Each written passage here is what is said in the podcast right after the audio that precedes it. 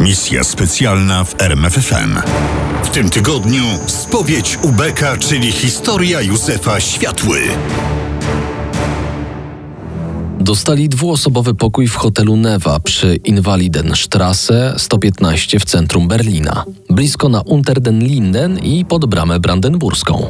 Zjecie obiad Mówił Henryk Dodin, pierwszy sekretarz ambasady PRL w NRD.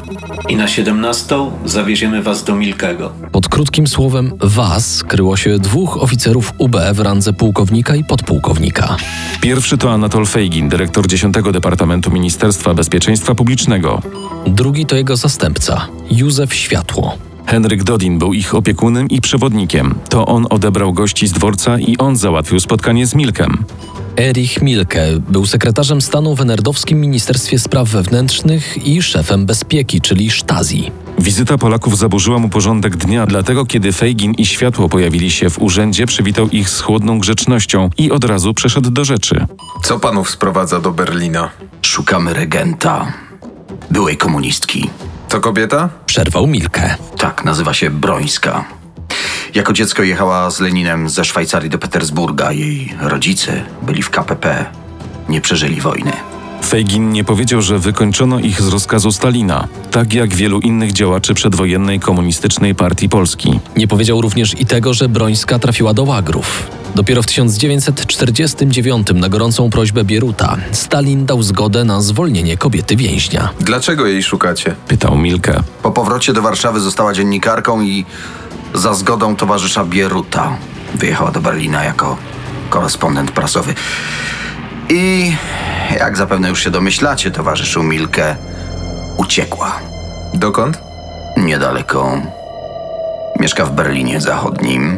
Co chcecie z nią zrobić? My? Nic. Przecież nie możemy działać na waszym terenie. To wbrew zasadom, dlatego mamy do was prośbę. Fejgin przerwał na chwilę, jakby chciał się zastanowić, jak ująć całą kwestię. W końcu stwierdził, że nie ma co owijać w bawełnę.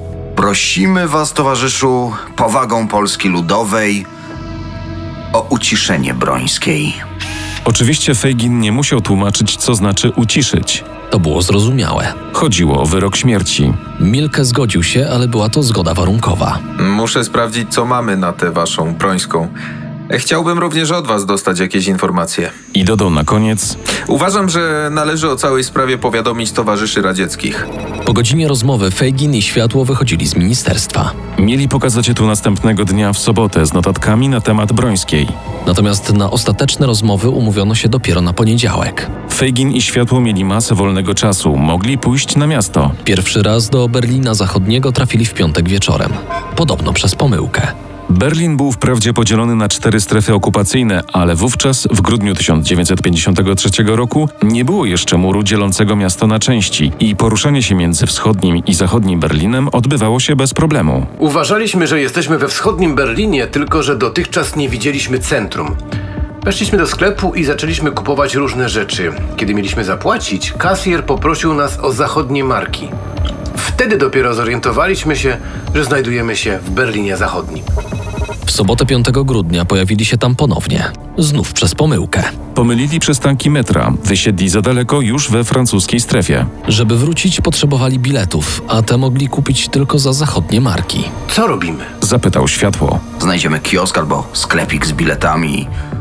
Spróbujemy wydać nasze wschodnio-niemieckie marki. Może się uda. Znaleźli trafikę. Do środka wszedł Fejgin, ponieważ to on swobodnie mówił po niemiecku. Światło pozostał na ulicy. Sprzedawca nie wymienił marek. Ale udało mi się kupić bilety i papierosy. W środku byłem zaledwie kilka minut. Kiedy wyszedłem, światły nie było przed sklepem. Nie było go też na przystanku tramwajowym. Fejgin czekał, chodząc tam i z powrotem, licząc, że nikt nie zwróci na niego uwagi. Minęła godzina, a światły nadal nie było. Postanowiłem wrócić do hotelu. Nie skorzystał z metra. Tym razem szedł piechotą. Na Kurbierplatz znalazł gdzieś między krzewami trawnika niewielką jamę. Przyklęknął na moment, szybkim ruchem wyjął pistolet i wrzucił go do niej, po czym przysypał ziemią. Do hotelu wróciłem około siódmej wieczorem. Światły nie było. Następnego dnia o 7.30 Feigin zadzwonił do ambasadora i poinformował go o zniknięciu światły. Ambasador Dodin i kilku innych urzędników zawiadomiło przyjaciół z NRD i miejscowe KGB. Jeszcze przed południem cały wschodni Berlin szukał światły. Bez rezultatu. Feigin do Warszawy wrócił sam. Dwa tygodnie później, 23 grudnia, napisał raport z wyjazdu do Berlina, niczego w nim nie zatajając. Raportem zainteresował się sam Bolesław Bierut. W końcu światło był jednym z jego ważniejszych oficerów. I nie chodziło wcale o sentyment, lecz o wiedzę, którą posiadał zastępca dyrektora 10 Departamentu. Pytanie, czy światło zdradził, pojawiało się niejednokrotnie w długich dyskusjach, ale zarówno Fejgin, jak i Bierut odrzucali taką możliwość. Światło był sprawdzany nieraz. Mówił Feigin. Szef Wydziału Personalnego pułkownik Orechwa przepracował go od kołyski. Wiedzieliśmy o nim wszystko. To wzorowy komunista, ręczyłem za niego. To prawda, życiorys Józefa Światły nie był tajemnicą dla aparatu bezpieczeństwa. Wiedziano, że urodził się w 1915 roku i naprawdę nazywał się Isaac Fleischfarb. Skończył 7 klas szkoły podstawowej, potem pracował w zakładzie szewskim. W 1933 roku wstąpił do Komunistycznego Związku Młodzieży Polskiej. I komunizmu trzymał się przez następne 20 lat. Walczył w pierwszej dywizji piechoty generała Berlinga. Od stycznia 1945 roku służył w resorcie bezpieczeństwa publicznego.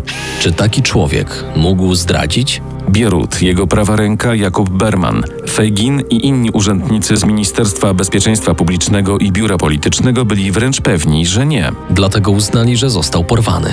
Ale przez kogo? CIA czy MI6? To miał sprawdzić Departament Wywiadu. Tymczasem, zanim wywiad uzyskał jakiekolwiek informacje, w zachodnio-niemieckiej prasie pojawiła się notatka o wyłowieniu ze sprewy zwłok mężczyzny. Ponieważ nie znaleziono przy nim żadnych dokumentów, posłużono się rysopisem i detalami ubioru w nadziei, że ktoś rozpozna topielca. Ale mijały dni, a do redakcji nikt się nie zgłaszał. I nigdy nie miał się zgłosić. To jednak nie znaczy, że nikt nie zwrócił uwagi na krótką informację pisaną drobną czcionką. Pewnemu agentowi wywiadu PRL rysopis Topielca wydał się bardzo zbliżony do podobieństwa wicedyrektora 10 Departamentu. Dlatego przekazał informację i egzemplarz gazety do centrali w Warszawie. Efekt był piorunujący. Z opisu, z którym zapoznało się kilku oficerów wywiadu, pułkownik Fejgin i sam Bierut, jednoznacznie wynikało, że jest to Józef Światło. Warszawa uznała, że zagadka została rozwiązana. Bierut odetchnął. Wyglądało na to, że światło zginął krótko po zniknięciu. Jeśli napadli go zwykli bandyci, to Bierut miał jeszcze większą pewność, że tajemnice MBP i Polski Ludowej są bezpieczne. Wrócił więc do codziennych zajęć, nie zawracając sobie więcej głowy pod pułkownikiem światłą. Dziewięć miesięcy później w Monachium w piątek 17 września temperatura była niewysoka, co było znakiem, że kończyło się lato. Tego dnia Jan Nowak-Jeziorański dłużej został w redakcji. Stanowisko dyrektora polskiej sekcji Radia Wolna Europa wymagało od niego niemal ciągłego skupienia się w pracy. Dużo pisał, dużo mówił, dużo słuchał. Wiadomo, radio. Tym razem od pracy oderwało go wezwanie do recepcji. Ktoś przyniósł przesyłkę. Na kopercie było nazwisko urzędnika konsulatu Stanów Zjednoczonych i adres polskiej sekcji radia. Wewnątrz taśma magnetofonowa. Jeziorański zapukał do pokoju redaktora Zbigniewa Błażyńskiego i razem poszli do studio, gdzie siedział jeszcze reżyser. Czy mógłbyś to puścić? Reżyser założył taśmę na magnetofon szpulowy i nacisnął guzik startu. Mówi wysoki urzędnik Polskiego Ministerstwa Bezpieczeństwa Publicznego. Urzędnik na nagraniu nie przedstawił się, ale to akurat nie miało dla Jeziorańskiego znaczenia. Na zachodzie znalazł się stary komunista, który z racji wysokiego stanowiska musi być w posiadaniu największych tajemnic bezpieki partii i rządu. Pisał później Jeziorański. Po odsłuchaniu zamknął taśmę w ogniotrwałej szafie i poszedł do domu. Następnego dnia, kiedy o tajemniczej przesyłce dowiedzieli się amerykańscy sponsorzy RWE oraz CIA, Jeziorański musiał oddać taśmę. Dowiedział się przy tym, że pod żadnym pozorem nie może publikować nagrań. Zrozumiałem, że taśma pierwotnie zaadresowana do konsulatu amerykańskiego trafiła do moich rąk przez pomyłkę. Nie zamierzał jednak odpuścić. Oficjalnie i nieoficjalnie próbował dowiedzieć się, do kogo należy głos z nagrania. Tajemnica wydała się po kilku dniach. To oficer 10 Departamentu MBP przesłuchuje go CIA. Jak się nazywa ten oficer? Zapytał Jeziorański, a CIA odpowiedziało, że chodzi o podpułkownika Józefa Światłę. Światło był najważniejszym uchodźcą z Polski od czasu powrotu na zachód Mikołajczyka w 1947 roku. Zacząłem gwałtownie domagać się dostępu do zbiega i przeprowadzenia z nim wywiadu.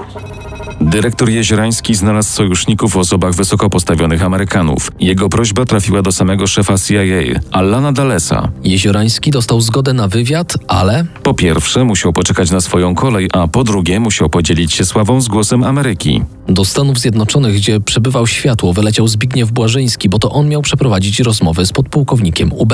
Józef Światło pierwszy raz pokazał się publicznie 28 września 1954 roku na konferencji prasowej w Waszyngtonie. Naprzeciw na niewygodnych krzesełkach posadzono dziennikarzy prasowych i radiowych z Ameryki i z całego świata. Po serii wnikliwych pytań okazało się, że Światło zna wiele tajemnic, którymi chętnie podzieli się z prasą. To, co powiem teraz, należy do najbardziej poufnych tajemnic reżimu i było znane tylko nielicznej grupce zaufanych, między innymi mnie. A potem mówił dalej, dużo i chętnie. Błażyński był zachwycony tym, co usłyszał. Specjalnie zatelefonował do Jeziorańskiego. To, co ten facet wie, przychodzi nawet nasze oczekiwania. To jest dynamit, nie materiał. Skoro tak łatwo o rewelacjach światły dowiedziało się Radio Wolna Europa, tym łatwiej usłyszała o tym Warszawa. Pierwszy szyfrogram z informacją o pojawieniu się zaginionego przed rokiem podpułkownika w Stanach Zjednoczonych odebrano w MBP 4 godziny po zakończeniu konferencji prasowej. Niedługo później zebrało się biuro polityczne i po burzliwych rozmowach pojawił się oficjalny komunikat Polskiej Agencji Prasowej. W wyniku kontroli zarządzonej w połowie roku 1953 przez władze państwowe zostały w niektórych wypadkach ujawnione fakty jaskrawego pogwałcenia praworządności ludowej. W toku dochodzeń władze weszły na trop prowokatora, agenta amerykańskiego Józefa Światły. Światło zdołał uciec za granicę. I jak zdołał uciec? To zagadka w zasadzie niewyjaśniona do dziś. Sam Światło twierdził, że w sobotę 5 grudnia jechał do Berlina Zachodniego z zamiarem ucieczki. W tę wersję nie wierzy Fejgin. Światło nie planował w Berlinie żadnej ucieczki. Mówił w rozmowie z Dariuszem Baliszewskim. Gdyby planował, miałby inny bagaż, byłby inaczej ubrany, inaczej wyposażony. Miałby zachodnio-berlińskie marki, miałby dokumenty czy mikrofilmy, których by strzegł. Nie szedłby do Amerykanów z pustymi rękami. Zdaniem Fejgina to było porwanie i taką też wersję zamieścił Baliszewski w tekście pod tytułem Zakłamana historia ucieczki Józefa Światły. Czy ktoś widział, jak się dostał w ich ręce? Nie. A może rzeczywiście został porwany? A czemu potem mówił, że sam się do nich zgłosił? A co miałby powiedzieć, jeśli został porwany? Mówił to, co mu kazano, albo to, co było dla niego wygodniejsze. Zatem co mu kazano powiedzieć? Kiedy Fejgin wszedł do sklepu wymienić pieniądze i kupić bilety, po prostu odszedłem. Musiałem dojść do amerykańskiego sektora, w końcu trafiłem. Tam znalazłem posterunek Military Police. Wszedłem, powiedziałem kim jestem. Na stole położyłem legitymację służbową i pistolet. Najpierw światło trafił na serię przesłuchań do Frankfurtu. Tam CIA maglowała go przez dwa tygodnie. Uznali, że facet ma wiele cennych wiadomości do sprzedania i 23 grudnia, czyli dokładnie w dniu, w którym Feigin składał pisemną relację z pobytu w Berlinie, światło odleciał do Waszyngtonu. Azyl uzyskał dopiero we wrześniu następnego roku. Mniej więcej miesiąc później, 20 października, nadano w RWE pierwszy program z cyklu Za kulisami bezpieki i partii z Józefem Światłą w roli głównej. Do wiosny następnego roku nadano 141 audycji. Stalinowski terror w Polsce zaczął słabnąć. Zdjęto z urzędu i postawiono przed sądem kata żołnierzy Armii Krajowej Józefa Różańskiego. Zwolniono Feigina. Szefa MBP generała Radkiewicza przeniesiono do Ministerstwa PGR-ów, a MBP zlikwidowano. A to był tylko początek. Dwa lata później, w styczniu 56 roku, uciekł na zachód Seweryn Bialer, urzędnik Wydziału Propagandy KCPZPR. To on przyznał, że rewelacje światły przyspieszyły radykalnie dojrzewanie procesów, które doprowadziły do przemian październikowych. Skończyły się czasy Bieruta, nastała odwilż 56 roku i przyszedł Gomułka. Misja specjalna w RMFFM. Na tropie największych tajemnic historii.